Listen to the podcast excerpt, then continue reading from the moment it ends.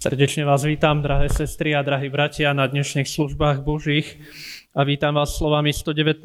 žalmu, kde vo veršoch 151 a 152 čítame Ty, hospodin, si blízko, všetky tvoje predpisy sú pravda. Dávno viem z tvojich prikázaní, že si ich ustanovil na veky. Amen. Dnešné služby Božie zahájime spevom žalmu číslo 86.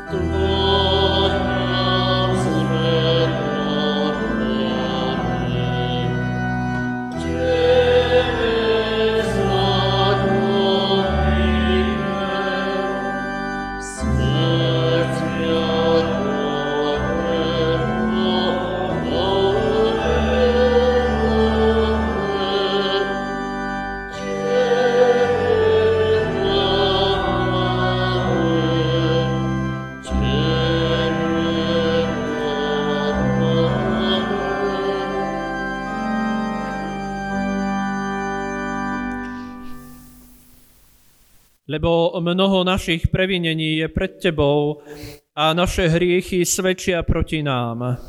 Áno, naše previnenia sú pri nás a svoje viny poznáme. Amen. Slova písma svätého, drahé sestry a drahí bratia, ktoré k nám budú zaznievať ako slova lekcie, máme zapísané v prvej knihe kráľov a to v 21. kapitole. Nakoľko ide o rozsiahly text, môžete si ho vypočuť sediac. Po týchto udalostiach sa stalo toto. Jezraelský nábod mal vinicu v Jezraeli vedľa paláca samarijského kráľa Achába. Acháb navrhoval Nabotovi, prepust mi svoju vinicu, hodila by sa mi na zeleninovú záhradu, lebo sa nachádza hneď pri mojom dome. Vymením ti ju za lepšiu, ale ak, alebo ak by si radšej chcel, vyplatím ti jej kúpnu cenu v hotovosti. Nabot však povedal Achábovi, chráň ma, hospodin, aby som ti prepustil dedičstvo pod svojich otcoch. Achab prišiel domov mrzutý a podráždený pre odpoveď, ktorú mu dal jezraelský nábod, keď povedal Dedičstvo po svojich otcoch ti neprepustím. Ľahol si na lôžko, odvrátil tvár a neprijal jedlo. Tu prišla k nemu jeho žena, Izabel, a spýtala sa ho, čo sa stalo, že si mrzutý a nič neješ? Odvetil jej, ale mal som rozhovor s izraelským nábotom.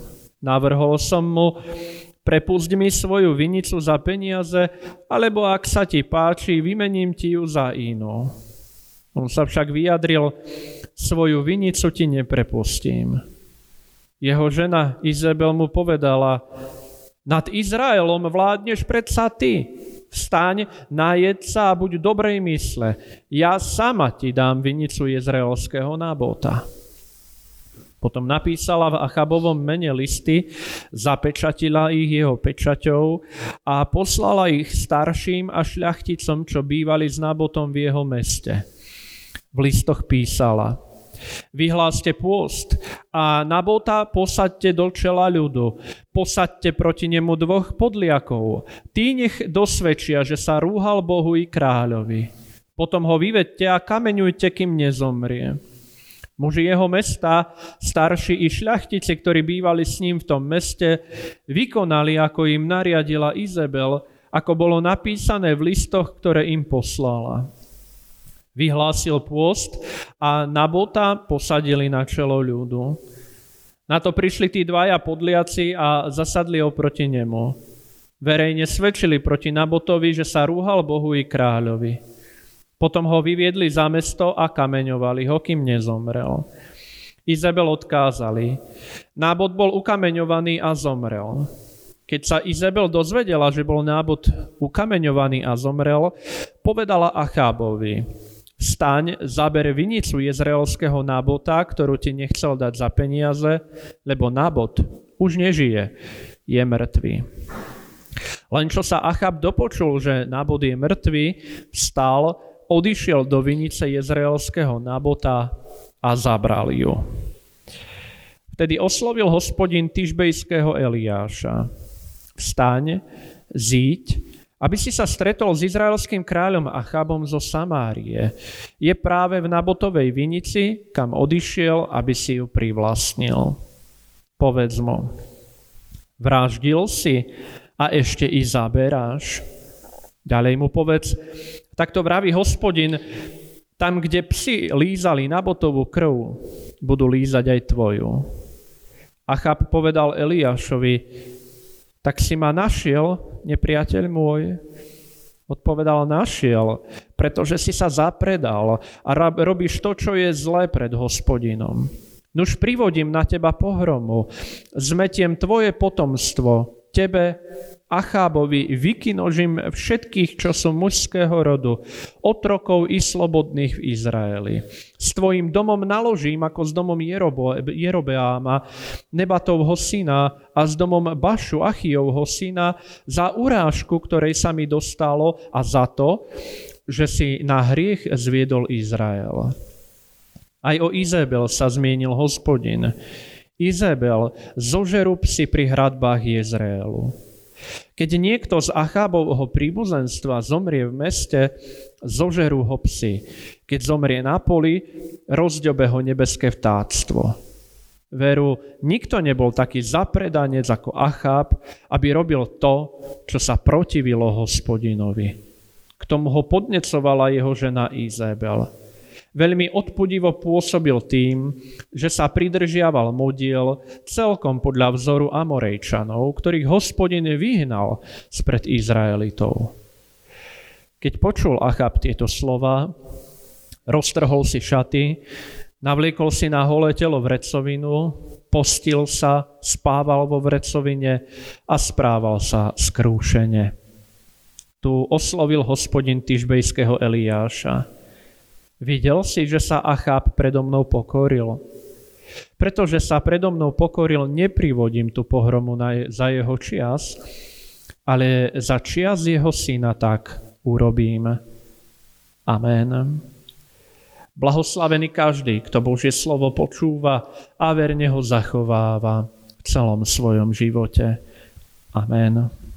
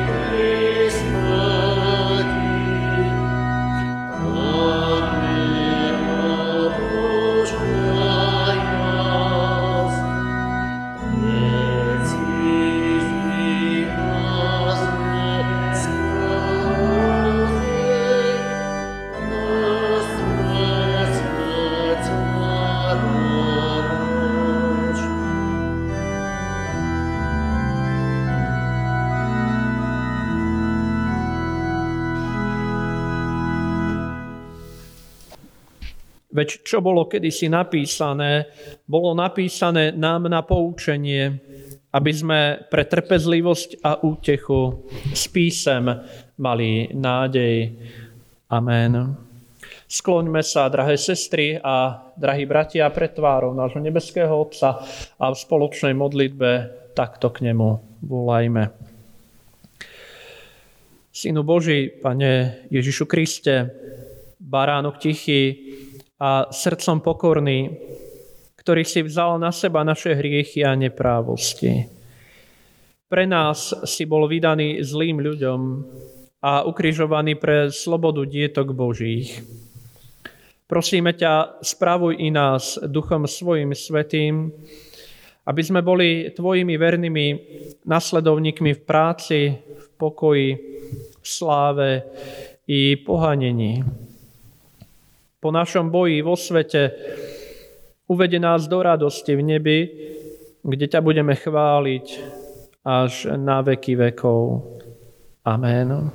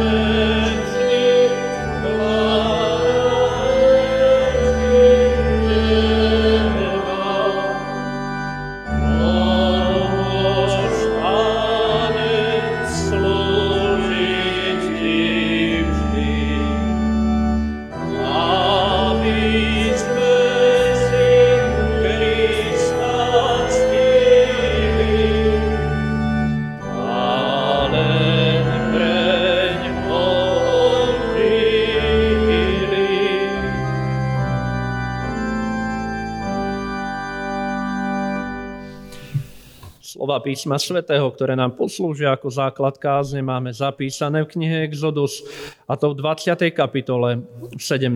verši. Nebudeš túžiť po dome svojho blížneho a nebudeš túžiť ani po manželke svojho blížneho, ani po jeho sluhovi, ani jeho slúžke, ani jeho volovi, ani jeho oslovi, ani po ničom, čo patrí tvojmu blížnemu. Amen. Toľko je slov písma svätého.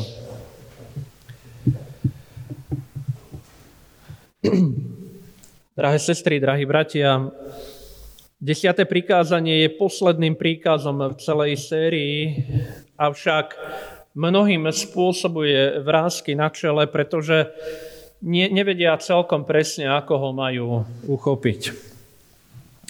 Totižto v katolíckej a evanielickej tradícii sa desiate prikázanie rozdelilo. Najprv je vyslovená výzva, nebudeš dychtiť po dome svojho blížneho, to je ako deviatý príkaz, a desiatý, nebudeš dychtiť po žene svojho blížneho a tak ďalej. Určite si eh, mnohí kladiete otázku, prečo je to vlastne tak v iných cirkevných denomináciách. Je to jednoducho z dôvodu, pretože bol vynechaný príkaz o obrazoch a modlách, kedy sme si aj pri výklade tohto príkazu hovorili, že ho tieto církvy pochopili len ako výklad predošlých slov. Varovanie či príkaz, tak aby došlo naplneniu tej desiatky, aby naozaj bolo naplnené, naplnený ten plný počet zákonov z oboch tabúľ, sa vyriešil tak, že sa tento príkaz rozdelil. To však aj podľa súčasných bádateľov nie je celkom správny postup. Všeobecne sa uznáva, že tieto slova, tieto verše patria k sebe a sú neoddeliteľné. To, čo som spomenul, vyvoláva v mnohých z nás trochu rozpaky. Ale väčšie rozpaky vyvstávajú z otázok po zmysle tohto príkazu. Aký je vlastne zámer prikázania? Na čo je v ňom kladený dôraz a čo nového prináša v kontexte desatora? Kým ostatné príkazy z druhej dosky sú zamerané na konanie človeka, tak ten posledný akoby v závere hľadel na ľudskú motiváciu. Motiváciu našich činov. Čo je za tým, prečo tak rozmýšľame a tak konáme. Lenže k motivácii sme sa vyjadrovali aj v prípade prikázania nezabiješ, keď sme mohli konštatovať, že už pôvodcom vraždy je hnev.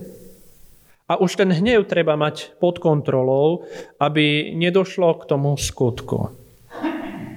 V opačnom prípade sa uchýlime k zlému konaniu a tak si preto myslím, že by sme mali premýšľať, či teda ide o motiváciu alebo konanie. Ak si nevieme rady, tak nám v tom pomáha práve siahnuť po originálnom znení a snažiť sa pochopiť, ako je vlastne to slovo myslené, aký má vlastne význam, prípadne aký význam malo v minulosti a aký má dnes. Totiž vieme aj zo Slovenčiny, že významy slov sa postupom času menia a to, čo niekedy niečo znamenalo, už dnes nemusí. Ak by ste sa opýtali napríklad vašich prastarých mám, čo možno znamená atlas, povedali by vám, že je to hladká lesklá tkanina, kým pre nás atlas je mapa. Prípadne dúha sa, dúhou sa v debnárstve nazýva e, to drevo, ohnutá doska, ako súčasť steny súda. A Pritom pre nás je dnes dúha, ten meteorologický útvar na oblohe za dažďa.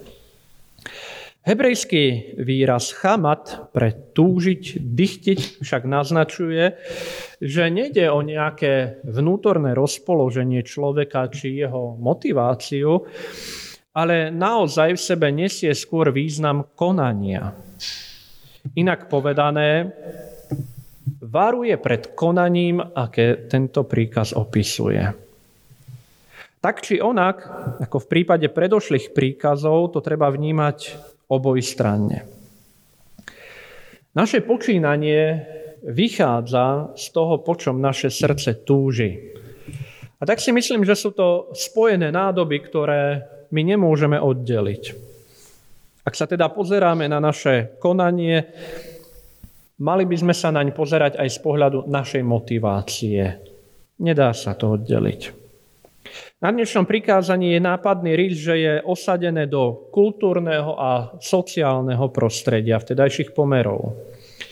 Ešte by sme z tých slov, ktoré odzneli, dokázali pochopiť ženu alebo manželku e, blížneho e, nášho, ale pokiaľ sa spomína majetok, tak sú tam vymenované osol, otrok.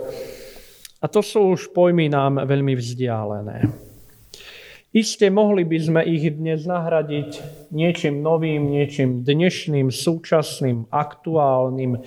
Nebudeš dychtiť po kultivovanej, emancipovanej dáme, ktorá rovnako ako muž alebo manžel prispieva do domácnosti a pracuje v nej. Mohli by sme otroka nahradiť, nebudeš dychtiť po pračke, sušičke, po vrtačke alebo umývačke či píle a tak ďalej svojho blížneho. Pri oslovi by sme sa mohli zamerať na auto alebo iné približovadlá, ktoré dnes využívame. Isté, je to dobré, keď si to skonkretizujeme, ale tá aktuálnosť tohto príkazu je v hlbšom pochopení. Nie iba v zjavných, spomenutých, konkrétnych veciach či ľuďoch. Pri slove dychtiť by sme mohli mať nejaké, a zda aj možno z minulosti pri výkladoch tohto textu, nejaké sexuálne konotácie, teda že človek nemá chorobne žiadostiť po blížneho manželke či žene. A podstatou tohto prikázania je však vo všeobecnosti akákoľvek chamtivosť. A do tej spadá aj žiadostivosť po blížneho manželke. Chamtivosť, nech sa prejavuje akokoľvek, je podstatou toho, na čo chce príkaz nebudeš dychtiť poukázať. Človek by sa mal mať na pozore, čo sa týka jeho srdca, aby zostalo čisté. Úmysly nášho srdca ovplyvňujú aj našu schopnosť práhnuť či dychtiť po osobách či veciach nášho blížneho. Pán Ježiš k tomu hovorí. Zo srdca totiž vychádzajú zlé myšlienky, vraždy, cudzoložstva, smilstva, krádeže, falošné svedectvá a rúhania. V jeho slovách je obsiahnutý skoro celý zákon desatora tak sa v poslednom príkaze hovorí o základe, z ktorého sa šíri rozklad medziľudských vzťahov. Preto aj znie, nebudeš dychtiť. Snažil som sa v predošlom premýšľaní sústrediť vašu pozornosť na to, aby sme tento príkaz nejako príliš nezjednodušovali iba na nejaké chlípne chuťky ľudí. Ale chcel by som sa ešte pozrieť na jedno zjednodušenie, ktoré by si niekto zle mohol vyložiť. Niekto by mohol povedať alebo dotiahnuť výklad tohto príkazu až do extrému, a to tak, že by povedal, že veď my ľudia sa nemáme o nič snažiť. Máme krotiť naše ambície, naše sny, naše túžby, ktoré máme v súvislosti s dosahovaním nejakých osobných alebo kariérnych cieľov. Tak je to chápané aj v orientálnom svete, vo východných náboženstvách, napríklad v buddhizme. Ale v našom prípade o to nejde. Veď vieme, že starý zákon sa nesústredí na tých, ktorí nikdy nič nechceli dosiahnuť a so všetkým boli spokojní. Aj v Novom zákone nachádzame pasáž, ktorá má takú zvláštnu pachuť, pokiaľ sa hovorí o vlažnosti. Preto naše posledné prikázanie neodmieta akúkoľvek citovosť, neodmieta púdové e, hnutie alebo už vôbec nie púdovú zložku života. Váruje však skôr pred premyslenou a kvalifikovanou žiadostivosťou. Pred sebectvom, s akým ide hriešnik do súboja so svojim blížnym. Ak vedome podniká kroky, ktorými prestupuje aj tento zákon dýchtenia. Musím sa osobne aj takto verejne vám vyspovedať, že sám s týmto príkazom mám problém, ale nie preto, že by som dychtil po nejakej žene alebo po nejakom majetku. V týchto veciach si myslím, že som e, dobroprajný a teším sa, ak sa ľuďom darí, aj po hmotnej či osobnej stránke. Ale čo ma trápi, aj keď nie dlho niekedy, je, že je niekto na tej intelektuálne vyššej úrovni ako ja. Hlavne, keď je v mojom veku, alebo ak je mladší. Mrzí ma, keď ma iní predbiehajú v znalostiach, v spôsobe komunikácie.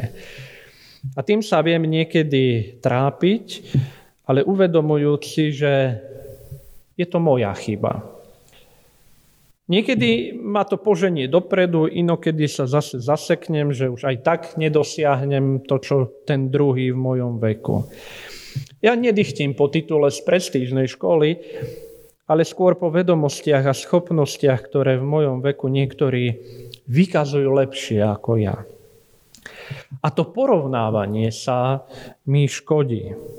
A tiež musím pracovať na tom, aby som aj v tejto veci dokázal iným dopriať a aby som nezdravým spôsobom a zda nedychtil po, po tom, čo vedia alebo čo, aké skúsenosti majú iní. A tak som chcel, sestri a bratia, dnešný, žiaľ už posledný príkaz ukončiť. Takže v ňom nachádzame akoby celý, celý, celú sumu tohoto zákona, celý, celý obsah. Je to síce posledný zákon, ale zvláštne na ňom je to, že spôsobil práve prvý hriech. Človek tak veľmi chcel počúvnuť háda, tak veľmi trpel komplexom ľudskosti, komplexom človečenstva, že tie hadové slova budete ako Boh sa mu veľmi zapáčili. Chcel byť Bohom a to spôsobilo jeho pád. Pri bratovražde to bolo podobné. Snaha získať Uriášovu manželku zo strany kráľa by mohla byť taktiež zaradená do porušenia tohto príkazu. A čo potom ten nábod? Ktorému kráľ vzal za pomoci jeho manželky vinicu. Toto sú vedomé plány, vedomé kroky, premyslené ťahy, ktoré sú ochotné ísť doslova cez mŕtvoly. Dychtiť takým spôsobom je zlé, smutné a veľmi žalostné, ak sa niekde deje. Áno, o tom sa človek presvieča vždy, keď si aj možno dnes popoludní pozrie, neviem, či to ešte chodí, občana za dverami, kde odznievajú príbehy rôznych ľudí, ktorí sa stali obeťami podvodu. Chráňme sa preto, bratia a sestry, aby sme ani my nikomu v našom okolí neublížili podobným spôsobom, aby sme sa neuchýlili k nejakým podvodom, lebo to potom ničí životy ľudí, ale i životy naše. Chcem vás preto poprosiť, aby, ak sa vzdialite z tohto domu modlitby, aby ste premýšľali, či ste niekedy niekomu neukrivdili podvodom, že ste žiadali niečo viac, alebo ste chceli niekoho oklamať, či dychtiť po niečom, čo má ten blížny. Nech sa medzi nami a zvlášť v našom spoločenstve nedejú také veci, že budeme dychtiť po tom, čo má ten druhý. Nech v nám tom dobrý Boh pomáha. Amen. Svetý Bože, Ty si nás postavil do tohto sveta, aby si našim prostredníctvom uplatňoval svoju vôľu. Aby sa tak aj v tejto časnosti stretávali milosť a vernosť. Aby sa spravodlivosť a pokoj polúbili. Vychovávaj nás, prosíme, slovom svojim svetým, aby sme zodpovedne konali nielen svoje kresťanské, ale i občianské povinnosti. Nech je každému zrejmý úžitok pobožnosti, ktorá má zasľubenie pre terajší aj budúci život. Aj keď žijeme na tejto zemi, nedaj nám zabúdať na to, že naša odčina je v nebesiach, odkiaľ očakávame aj Spasiteľa Ježiša Krista, nášho pána, na veky požehnaného. A tak ťa chceme i v tejto chvíli a v tomto čase prosiť o rodinu, ktorá si pripomína úmrtie blízkeho príbuzného, svojho milovaného, ktorého mali radi a ktorý im chýba, aby si ich požehnal, aby si dával im pocítiť svoju milosť a vernosť a že stojíš pri nich v každom čase. Prosíme ťa, potešuj ich svojou láskou, svojou prítomnosťou, ale i nás všetkých, aby sme dokázali jeden druhému pomôcť, jeden druhého znášať ťažoby i, i trápenie. Tak, drahý Pane, daj nám ochotné srdcia byť si oporou navzájom. Amen. Oče náš, ktorý si na nebesiach, posved sa meno Tvoje, príď kráľovstvo Tvoje, buď vôľa Tvoja, ako v nebi, tak i na zemi. Chlieb náš každodenný daj nám dnes a odpusti nám viny naše, ako aj my odpúšťame vynikom svojim. I neuved nás do pokušenia, ale zbav nás zlého, lebo Tvoje je kráľovstvo, i moc, i sláva, až na veky. Amen. A tak si vyprosme Bože požehnanie a príjmeme ho s vierou živou a pravou. Takto. A pokoj Boží, ktorý prevyšuje každý rozum, ten nech hájí naše srdcia i naše mysle Kristovi Ježišovi, našom pánovi. Amen.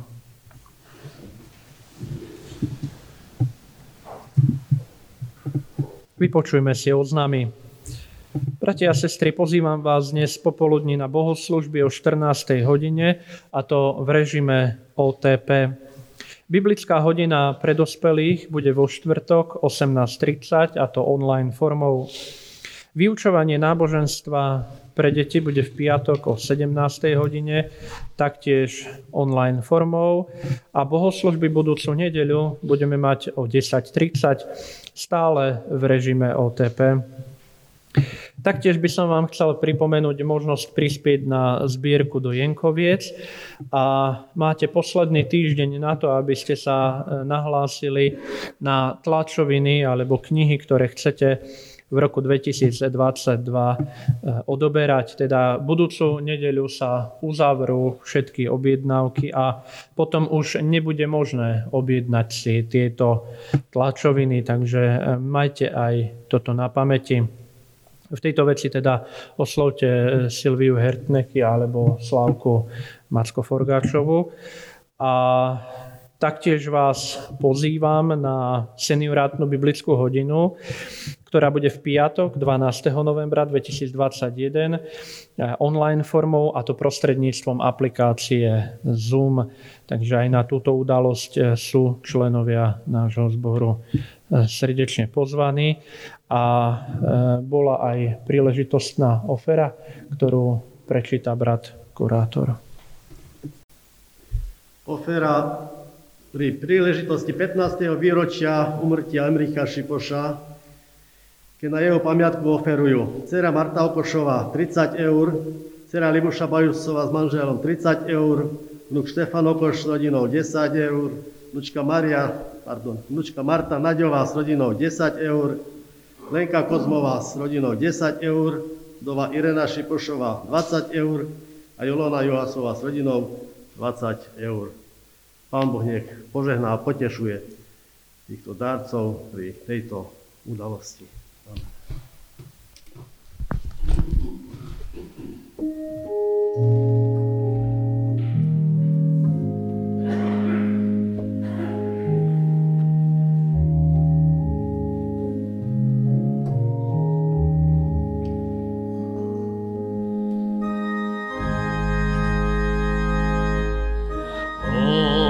Lord.